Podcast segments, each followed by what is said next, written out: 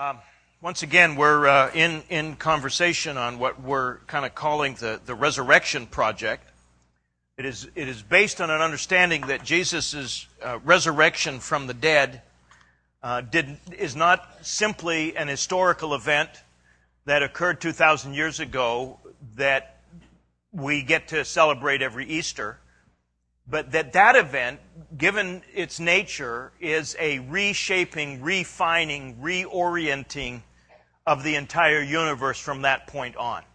That it is, it is, it works itself out in and into all of the dynamics of our lives uh, in ways that, if we will allow it to, reshapes our whole sense of self and what we're here on the planet for and where we're going and why we're going there. So this resurrection project is not simply then uh, something you, you drive by and take a picture of. It is a lived reality uh, that we're, we're, we're invited into because it, it did not just happen to Jesus.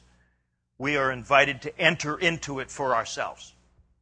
So, with that, what we've been trying to do is just look at a couple of snapshots. Darren did a, a, a flyover a couple of weeks ago of three or four stories that have, have kind of give us a snapshot of what the resurrection project looks like. And in the last two weeks, uh, yesterday, last week and today, I'm looking into a couple of those stories at greater depth. So we're going to be in the, in the Gospel of John again. We'll be in the 21st chapter this time. And, and I want to just spend some time uh, with you on, on probably one of the, for me at least, one of the most profound stories uh, as part of what, you know, kind of fit into our category of the resurrection project. So, John chapter 21, if anybody uh, needs Bibles, we've got some extras on the sides. And if you want to just kind of hold up your hand, we'll make sure you get one uh, so you can uh, follow along. That'd be great. Thank you. Anybody else? We're good? All right. So, in the green one here, I'm on page uh, 757. Before you go there, though, uh, if, you're in, you, if you have this green one, look in the front cover and you kind of get a snapshot of what the resurrection project is. It says creation, life, and beauty undone by death and wrongdoing, regained by God's surprising victory. That's the resurrection project. The things that got broken uh, have been restored. So last time uh, we were we were with with Thomas and the disciples in the in the upper room uh, and, and discovered that part of Jesus' project here is not to pat us on the head and say, there, there, it'll be all right in the morning. Uh, not to simply smooth over our brokenness, our wounds. Not to turn our wounds into scars that we just twinge whenever we think of, but to leave them as open wounds through which He is available to people who will not be impressed with resurrection in any other way, but to see wounds that are no longer damning and damaging, but now healing and peace and a place of encounter with the resurrected Christ. I know it's a new understanding of us. Sometimes I think when we, we use this idea of, of, of, of the, the cross and resurrection and so on, we just think that Jesus kind of spackles over the brokenness and, and, and makes it all go away. But I, I think if you've lived long enough to have had some deep and painful things occur to you, and have been, you have been shaped by those wounds. You have been shaped by that suffering. You've been shaped by grief. You've been shaped by loss. The cross and the resurrection and heaven does not take away that loss. It makes it instead a place of entry into this resurrection project. It becomes a place of wholeness, it becomes a place of healing.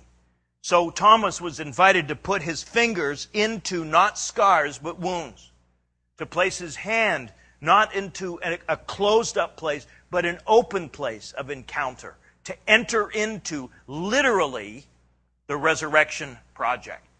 And I would like to suggest last week that that, that is the same um, attitude that we have towards our own wounds and our own brokenness. They become um, uh, the, the, the, the, places of, of, of usefulness, the place where somebody else can get traction in their own lives. That in mind, uh, we want to look at this next story uh, that, that kind of highlights a different way of coming at this uh, as, as well. So, Jesus in the Gospel of John has um, shown his sense of humor, at least it seems to me, in that he is willing to just show up when he is unexpected. Uh, so, three times he shows up in the Gospel of John after his resurrection. This, this morning will be the third time. So, Numbers 1 and 2, remember uh, within uh, on the day of his resurrection, the disciples are in the upper room, doors windows being shut. They are, are waiting for encounter. No, they're waiting to die. They don't know what to do. They're chaotic and confused. They have heard the rumor that Jesus has been raised from the dead, have no idea what to make of that, and so they just are paralyzed in their fear and hope and all that in between. Jesus shows up and breaks bread with them to indicate that he's not a ghost that his body has substance, but not substance that is contained and limited by material. Substance that can transfer between spiritual and material as readily uh, as it was built to in the first place. Then a week later, because Thomas wasn't there at the first time, he shows up again. So seven days later, uh, they are gathered again, doors, windows being shut in that room, wait, uh, in, in, in, in wonder of what is going to happen next. Because remember, they have focused their entire lives for the last three years at following this man, and now he's gone. And they can't follow him in the same way as they have in the previous two and a half, three, three and a half years. So they don't know what they're, they don't know what to do. So they're there that second week, and Jesus shows up, makes himself available and present to Thomas, and then um, I, I, I bet you can tell me what they were doing on the third Sunday night. Three weeks out from resurrection, guess where they were? My guess is they're in the upper room and they have made sure now this time to purposefully lock all the doors and windows. Apparently that's a necessary condition for him showing up. So there they are, all gathered together, doors and windows, and they're just kind of looking like they're not expecting anything because that worked before, but they're expecting something. Anybody else return to the scene of the crime? find yourself, you know, a place of blessing before, a place of encounter before, and you just want to create the same magic, right? And, and so you go through all of the same stuff, and, and next, third time, nothing. They just, well, well, I guess he's, guess he's not coming. Or what? And this apparently continued on long enough that they just got fed up and decided to go back home because bills are coming due and, and they need to continue to, to make a living.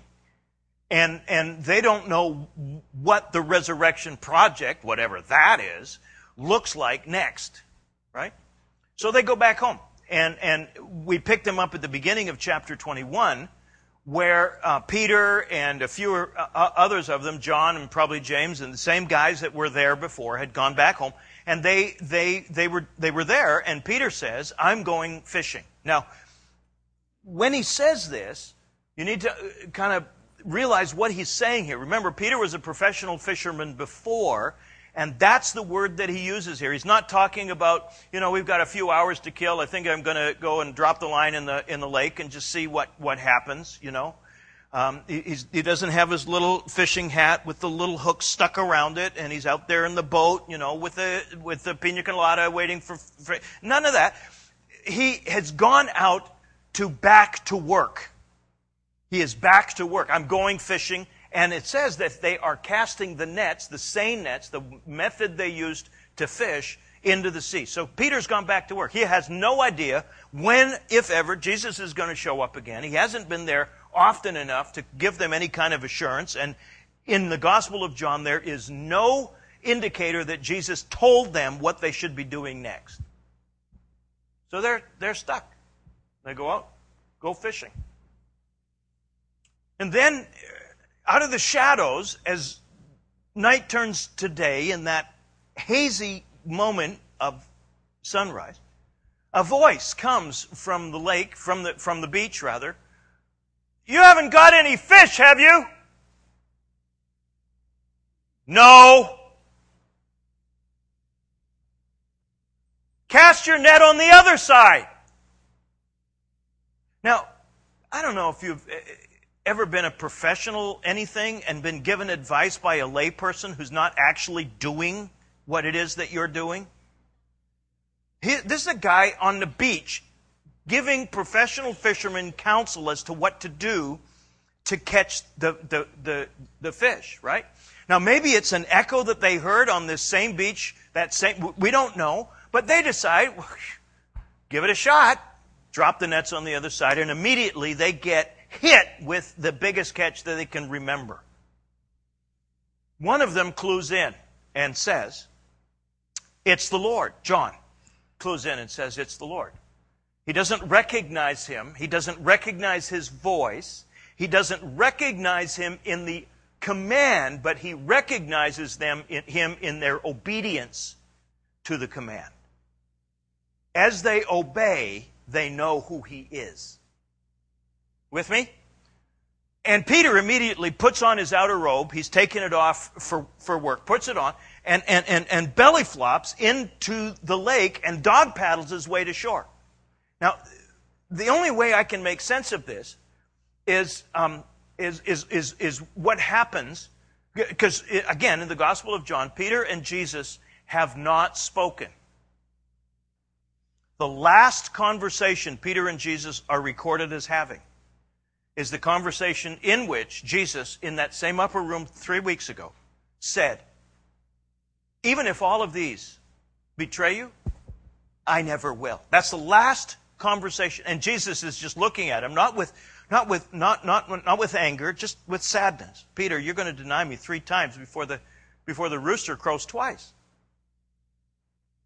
No, not me. You don't know me that well. That's the last conversation we have recorded in the Gospel of John. So Peter knows that Jesus is right about him, that under pressure, the rock crumbled. He knows that. What do you do if you've messed up and you see somebody who has been the object of your betrayal there? What do you do? I don't know if this makes any sense to you or not. Anybody have a dog that acts like Peter does? A little. Uh, uh, uh, we had a beagle once that every time, every time it did something wrong, it it it, it and it would it knows it did something wrong. It would kind of lose its neck and just kind of kind of drag its butt over. You know, kind of hoping, are, are we, am I going to live? Is it still okay? Do, do you know? Anybody, you, you, recognize this? Anybody, have, maybe if you had two or three kids, one of your kids is like this, right? Where, where they just know, okay, I messed up, I messed up, and, and I'm just going to, Mom, uh, how do you like your tea? How do you like your tea? You like it iced with a little bit of honey, right? Right? Right? We're just bending over backwards to, to kind of right? And I think that's what Peter's doing. He just, he just, he just, he's beside himself because Jesus and he have not talked about the elephant in the room. And the elephant not talked about in the room does not shrink, it grows. Peter is being crushed by the weight of the elephant and just wants to get this. And when they get to shore, Jesus is already got a fire going. It says the, the coals have already turned to charcoal. So he's, and he's got fish frying on it. Now, where do they come from? Right? So, well, you guys can bring the fish you, you caught. So immediately, Peter just flops back out into the surf, grabs the net, and hauls the thing up onto ground, still fish flopping around. 100 John says, and 53 fish. Now, I have no idea why the Holy Spirit thought it important that we know, 2,000 years after the fact, how many fish they caught that day. I, and, and, and to be honest, in my exegeting this, working on this over the years, I mean, there are unbelievable scenarios with numbers on what this 153 means. And uh, who knows? Who, just who knows? I personally think because eh, I'm not a fisherman. I'm not, I'm, not the, I'm not the son of a fisherman. So I, I don't know if this is true, but every fisherman that I have ever talked to, who's a true fisherman, any true fisherman here, you know, you know what I'm talking about? they know precisely to the number how many fish they caught last time they went out. And I'm wondering if the reason they knew today was 153 is because it was the last fishing trip they took. Something shifted as a result of the conversation which is about to fall. I don't know. We don't know. John doesn't tell us. So they finish up breakfast, and then Peter finds himself walking down the beach with Jesus. And, and, and it's the beagle look. Are we, are we finally going to talk about this? Do we have to talk about this? Jesus isn't being mean here. And when he asks this question, I want you to see the twinkle in his eye. I want you to hear the teasing tone in his voice. It's really important because otherwise we're thinking Jesus is a jerk just rubbing Peter's nose in it. He's not.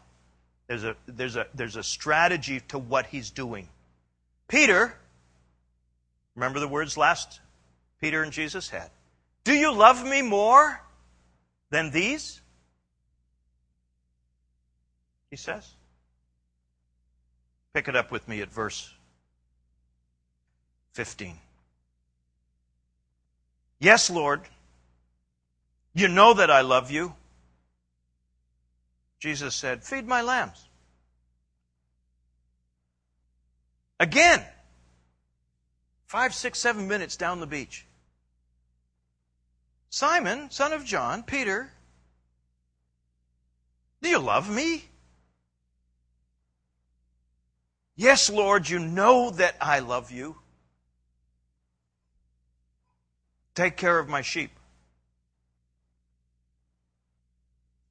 The third time, he said to him, Simon, son of John, do you love me? Peter was hurt. He was cut to the quick. He was laid bare. Because Jesus asked him the third time, Do you love me? He said, Lord, you know all things. You know that I love you. Jesus said, Feed my sheep. Truly, I tell you, when you were younger, you dressed yourself, you went where you wanted. But when you are old, you will stretch out your hands, and someone else will dress you and lead you where you do not want to go. Jesus said this to indicate the kind of death by which Peter would glorify God. Then Jesus said to Peter, Follow me. Peter turned and saw the disciple whom Jesus loved following them. Verse 21. When Peter saw him, he asked, Lord, what about him? Jesus answered, Mind your own business. Oh, wait. If I want him to remain alive until I return, what is that to you? You follow me. So, this is a story that is profound in its implications, obviously, for Peter, but I think for any and all of us who have at any given time betrayed, failed, fallen. Conversation begins. Jesus asks Peter, Do you love me? This is not the way Peter expects this conversation to go. Lord, you know that I love you. Feed my sheep. The second time, Peter is beginning to get an inclination of where this bus is likely to stop. Peter, do you love me? Lord, you know that I love you. Take care of my lambs. The third time, Peter has, in the hearing of this question, descended to the core of his open wound. Three betrayals, three questions. I don't know him. Peter, do you love me? I never knew him. Peter, do you love me? I'm not one of them. Peter, do you love me? Lord, you know that I love you. Lord, you know, it says he was, he was laid open by that third question. Jesus will not allow us to simply wallpaper over the points of separation between him and us. He will not pat us on the head and say it'll be all right in the morning, especially when it will not be all right in the morning. As long as we will not let ourselves off the hook, Jesus will not let us off the hook. Peter just wants to make it go away. Jesus wants to make use of it. Peter wants to pretend this has never happened. Jesus wants to build his kingdom on it. Peter, do you love me? Lord, you know all things. You know that open wound and what it means. You know, you know, you know that I love you.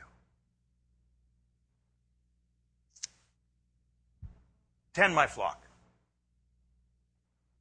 There's so much going on here, but part of what we want to remember is that restoration, the resurrection project, restoration includes necessarily includes a backwards look before it includes a forwards look. It includes ownership of the past failure. It includes embrace of our disappointments before it means anything towards the future. If it doesn't, all it is is sentimental triumphalism. That's all we get. If it doesn't honestly look at the open, bleeding wound of our betrayal, if it just wallpapers over it, then restoration is nothing more than window dressing. It doesn't really matter. So Peter is required to bring the elephant to the center of the room and own it. This is my story. And notice what Jesus never mentions but you know what's going on in Peter's mind as those three questions drill deep into the center of his pain. Jesus never mentions it. Instead, what does Jesus do? Every time Peter embraces his own heart and is willing to stop shaming himself, Jesus says, back in the game. Peter has benched himself with shame. He has no idea if he will ever be useful again. Jesus has not benched Peter. Peter has benched Peter. And Jesus needs Peter back in the game. So, what does he do? All right, let's talk about this. But let's not talk about this. Let's address this. But let's not talk about this anymore. Is it true, Peter? Do you love me? You know. You're right, I do. Now, back in the game. You'll notice here that restoration for Peter resulted in a shift in mission. Remember the first time on this lake that Peter was asked by Jesus to follow him? What was his commission? I will make you fishers of men. Now, what does he do? He makes him a shepherd of the sheep. Now, why does he do that? I am convinced that Peter is qualified to pastor because he's failed. And he wouldn't have been had he not. You are qualified by failure for things for which you will never be qualified by success. That failure is not only, is, is a necessary necessary preparation for partnership with Jesus in his work, work in the world. Failure is necessary. In fact, in, in teaching my class on pastoral care this semester, it shows up pretty much every time I talk about this. But I, I tell students that you are not qualified to care for anybody until you have, have yourself failed. Otherwise, you're going to care from a position of superiority, which is not helpful. Got to care from a place of failure yourself. How many of you have discovered you're qualified for things because you failed that you would not have been qualified for if you succeeded? Isn't that amazing? And still we shame ourselves for the failure. Still the enemy brings it up in the middle of the night. I've got, I've got half a dozen uh, uh, uh, MP4 files that play in my head in the middle of the night that even in the middle of the night, I can still be brought up to shame because of something I said or something I did or somebody I hurt or some stupid boneheaded thing that I did. And Jesus is saying, What are you talking about? That's what qualifies. Now, he didn't make me fail, but my failure enabled me to be actually useful down the line. Tomorrow, Judy and I are going to be celebrating our 35th wedding anniversary. She was here in the service this morning. Yeah, yeah, yeah. I, I, I, she's the one who deserves the applause, actually, to be honest. Uh, but seven years in, I blew up our marriage. Catastrophic failure. She told me that as far as she was concerned, our marriage was over. And uh, that while she would continue to live with me, because if she divorced me, it would ruin my ministry um, she, as far as she was concerned, it was over. She was tired of competing with my mistress, namely the church, my work for God. And that had a bunch of stuff attached to it. By the grace of God, she let me learn how to be married to her. It took me three years. Slow learner. And allowed that failure to build into a marriage that now, 35 years later, is the sweetest thing I've ever experienced in my life. Now, did I fail so that? No. I failed. Now. Do, do, do you see? And, and we could go down the line, couldn't we? We could each just give a, a quick popcorn statement. So, so we've got to own the wound. We've got to own the failure. And here's, here's the thing that I need you to sit with. Peter didn't, Peter doesn't have a testimony. He wasn't living somewhere before Jesus. His betrayal of Jesus didn't occur before. He doesn't have a, a, a, long story of sin and degradation and dragging himself through the gutters. When did his betrayal of Jesus occur? After he had confessed he is Lord. After he had said, made the statement, You are the living God. After he had done that, Peter failed. With malice aforethought, Peter failed knowing full well what he was doing, Peter failed and was restored and put back in the game. Now, I don't know what that says to you, but that's really good news to me.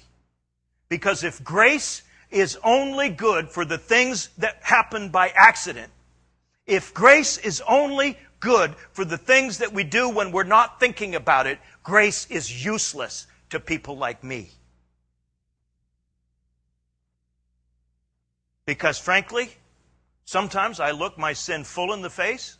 I know that what I'm about to do is the wrong thing to do. I know that there's a price to pay for it, and I still do it anyway. Can I get a witness? Three of you. Thank you, brothers. Do, do, do, do, you know? And if grace isn't good enough for folks like the three of us, what is the point of it for anybody? In fact, I will argue again that sometimes those catastrophic self destructive choices we make are what qualify us to actually be useful in the caring for other people. Paul puts his finger on this. He says, Look, if you see a brother who has stumbled, for God's sake, don't let those of you who've never stumbled help him. He doesn't say it quite that way. What he says instead is, let those of you who are spiritual restore such a one. How? In a spirit of meekness. How do you get meekness? You move past the embarrassment of being caught to humility at having fallen. Get it? So Peter hears Jesus say again, and please listen. Same words that he heard on this same seashore a few years ago. Follow me. What they meant then, they mean now. A rabbi speaking to a blue collar worker, a rabbi speaking to a nothing and a nobody saying, What? You have, I think, Peter, you've got the capacity to be like me. I think you can do this. I think you have the ability to live your life the way I would if I were you. No wonder Peter's on board. And no wonder he feels shamed because he demonstrated that he didn't have that capacity. So, here, what does Jesus say to him again? At the end of all of this, what does he say? Follow me. Peter, I believe in you. I think you can do this. You're not alone. Let's do this. Now, Peter, I just love this because you cannot change temperament or personality. Have you noticed this? Even grace doesn't help some people. Right? Because Peter's personality immediately comes out again.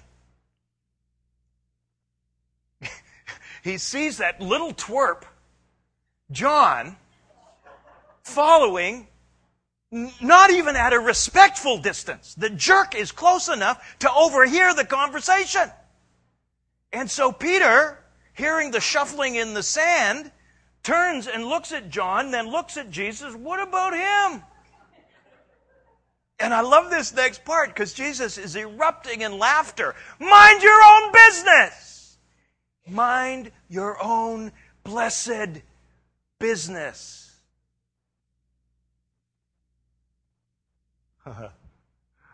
How many of you want to do spirituality by comparison? Discipleship by comparison, following by comparison. How many know that you'd be much more spiritual if you had somebody else's life? And Jesus says to you, mind your own business. I got people to touch that that person you admire would never have the capacity to speak to. Your failure qualifies you for that conversation that their success would never qualify them for.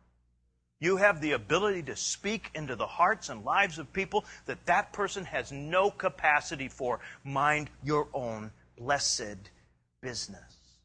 Follow me. It's an invitation, isn't it? To our life as it actually is without expectation without shame in the full embrace of our failures, our wounds. Sometimes we're qualified for things by failure that we are not qualified for by success.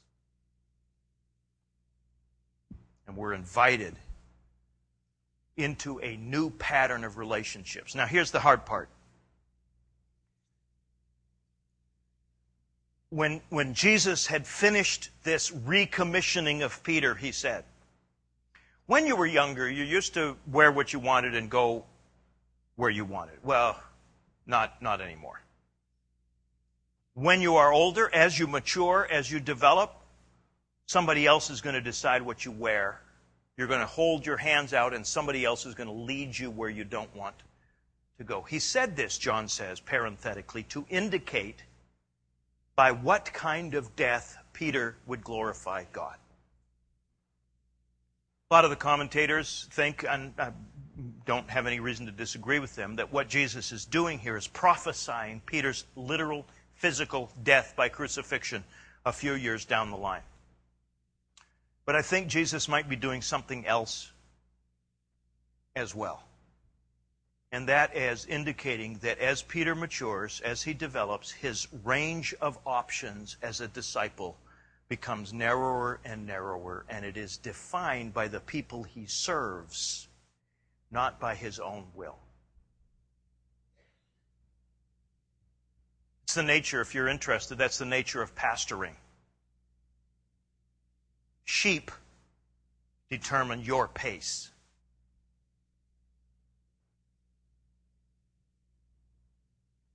This is the kind of death, Peter, by which you will glorify me, by which you will reveal me. Follow me. Mind your own business. I'm wondering if some of you, perhaps even this morning, are feeling the constraints of your life of following. A year ago, six months ago, you had certain kinds of freedoms that you could enter into without even questioning whether they were appropriate for you or not. And now, in the last few few weeks, few months, he has just been saying, eh, eh, eh, not so much anymore. Let's not be doing this anymore. Anybody know what I'm talking about? He just said, eh, What's he doing? He's signifying by what kind of death you will glorify God. Any questions? No wonder. What about him?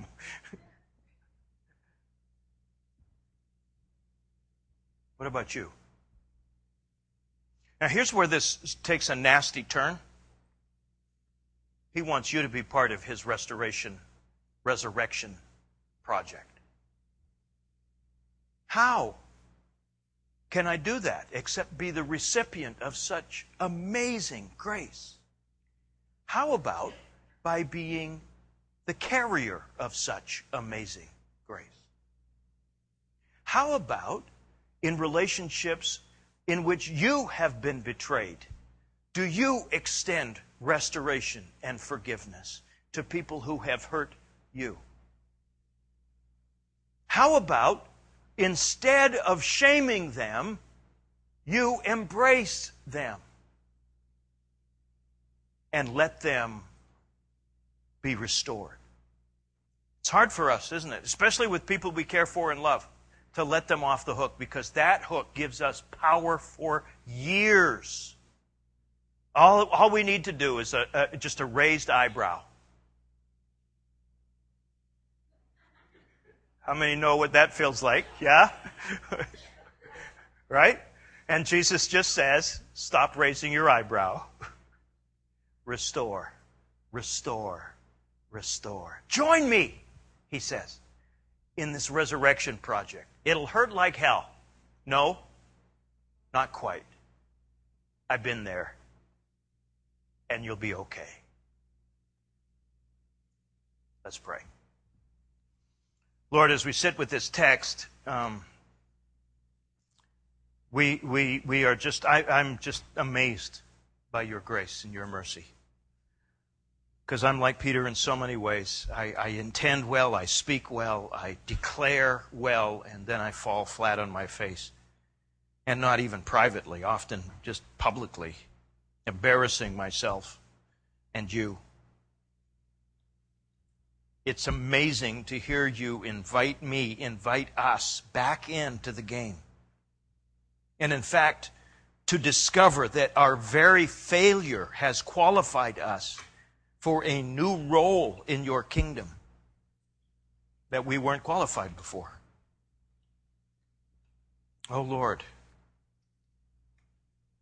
I pray for courage to be ambassador, ambassadors of restoration, ambassadors of reconciliation, to act it out in our own lives, to say yes to the confining, to the restricting of our lives, to our way of identifying with your crucifixion, because we want also to identify with your resurrection.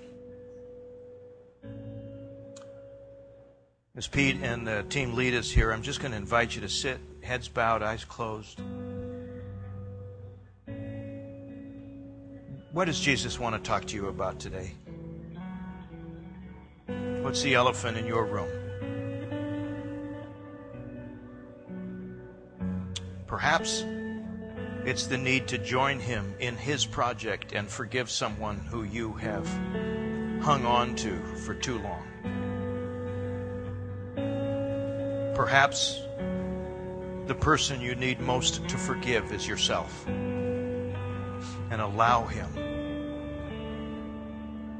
to restore you.